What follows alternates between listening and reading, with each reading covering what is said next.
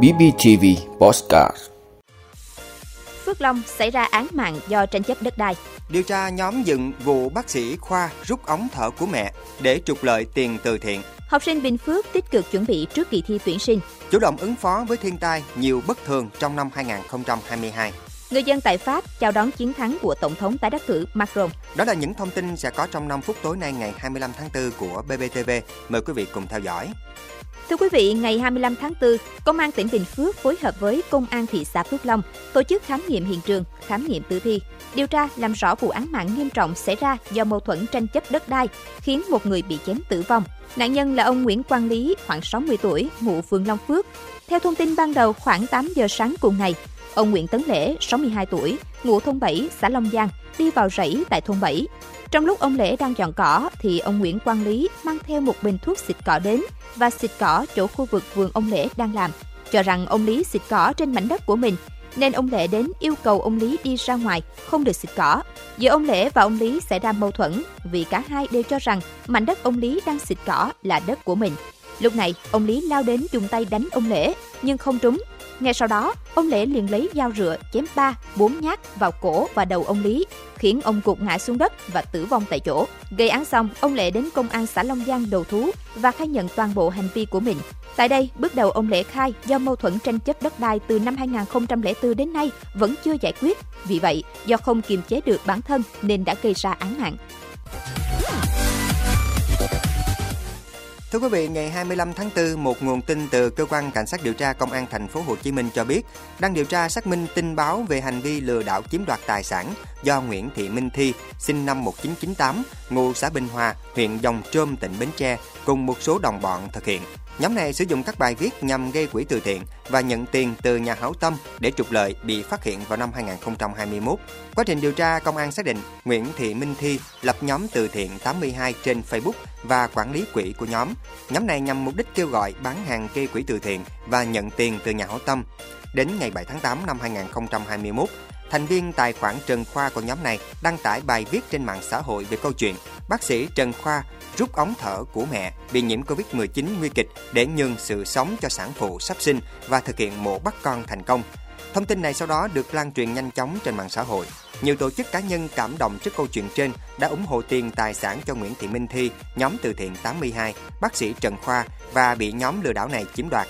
Để phục vụ công tác điều tra xử lý vụ việc, cơ quan cảnh sát điều tra công an thành phố Hồ Chí Minh thông báo mời những cá nhân tổ chức ủng hộ tiền cho Nguyễn Thị Minh Thi, nhóm từ thiện 82, bác sĩ Trần Khoa đến đội 8 cơ quan cảnh sát điều tra công an thành phố Hồ Chí Minh, 459 Trần Hưng Đạo, phường Cầu Kho, quận 1, điện thoại 0693 187 244 gặp điều tra viên Trần Văn Trị để cung cấp thông tin.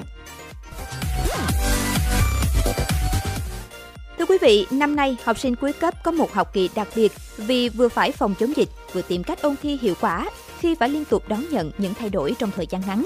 Học sinh đang theo học tại các trường trung học phổ thông trên địa bàn thị xã Bình Long, tỉnh Bình Phước.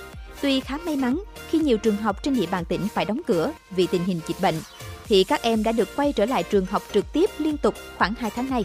Lợi thế như vậy, nhưng các em vẫn khá lo lắng khi lượng kiến thức sau thời gian học trực tuyến đã trở nên thiếu hụt đáng kể. Có thể nói, học kỳ năm nay là một học kỳ đặc biệt và khó khăn cho tất cả học sinh và thầy cô ở Bình Phước nói riêng. Với học sinh cuối cấp lại càng khó khăn hơn gấp nhiều lần. Chính vì thế, sự đồng hành chia sẻ của thầy cô, phụ huynh sẽ giúp các em thêm tự tin, cởi bỏ áp lực và vượt vũ môn thành công. Thưa quý vị, năm nay thiên tai có thể sẽ bất thường và nhiều hơn năm 2021. Muốn giảm thiểu thiệt hại, cần tiếp tục tăng chủ động trong ứng phó và nâng cao năng lực dự báo chỉ đạo.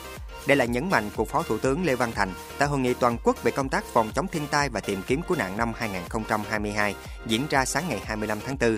Hội nghị cũng là một sự chuẩn bị quan trọng trước mùa mưa bão năm nay. Ngay những tháng đầu năm 2022, thiên tai đã có những diễn biến phức tạp, dị thường.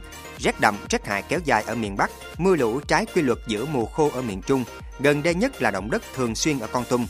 Trước mùa mưa bão đang đến, công tác dự báo là yếu tố quyết định, là cơ sở cho việc chỉ đạo điều hành ứng phó thiên tai một cách chủ động, từ sớm, từ xa và mang lại hiệu quả cao. Đây là công việc rất khó nhưng là ưu tiên hàng đầu. Phó Thủ tướng yêu cầu làm thế nào có thể dự báo, cảnh báo sớm hơn nữa, chính xác hơn nữa. Đây sẽ là chìa khóa quan trọng để thiệt hại được giảm nhẹ hơn. Với phương châm phòng là chính, chỉ đạo từ sớm từ xa, Phó Thủ tướng cũng đề nghị các tỉnh thành phố cần kiểm tra rà soát phương án ứng phó với thiên tai cụ thể tại địa phương, tiếp tục nâng cao năng lực của các cơ quan lực lượng, nhất là ở các cấp cơ sở để có thể phản ứng nhanh chóng kịp thời khi có sự cố thiên tai xảy ra. Đặc biệt thông tin phải đến với người dân sớm nhất, dễ hiểu và cụ thể nhất. Thưa quý vị, cuộc bầu cử tổng thống Pháp đã có kết quả chính thức vào tối ngày 24 tháng 4 theo giờ địa phương và không ngoài dự đoán, ông Emmanuel Macron đã tái đắc cử với tỷ lệ 58%. Trong cuộc bầu cử tổng thống Pháp, tuy số phiếu bầu không cao như nhiệm kỳ trước là 66%, nhưng điều quan trọng là ông vẫn vượt lên trên ứng cử viên cực hữu Marine Le Pen để tiếp tục làm chủ điện Elysee trong 5 năm tới. Ông Emmanuel Macron, 44 tuổi, đại diện cho đảng Cộng hòa tiến bước theo xu hướng trung dung là tổng thống mãn nhiệm đầu tiên tái đắc cử kể từ sau nhiệm kỳ của cố tổng thống Jacques Chirac. 2002-2007, phát biểu trước những người ủng hộ ông dưới chân tháp Eiffel ở thủ đô Paris sau khi có kết quả thăm dò sơ bộ về kết quả bầu cử vòng 2. Tổng thống Macron bày tỏ mong muốn về sự đoàn kết cho nước Pháp. Tổng thống tái đắc cử Macron cũng cam kết sẽ không ai bị bỏ lại phía sau trong nhiệm kỳ 5 năm tới của ông. Ngay sau khi có kết quả kiểm phiếu sơ bộ, những người ủng hộ ông Macron đã đổ về dưới chân tháp Eiffel để ăn mừng.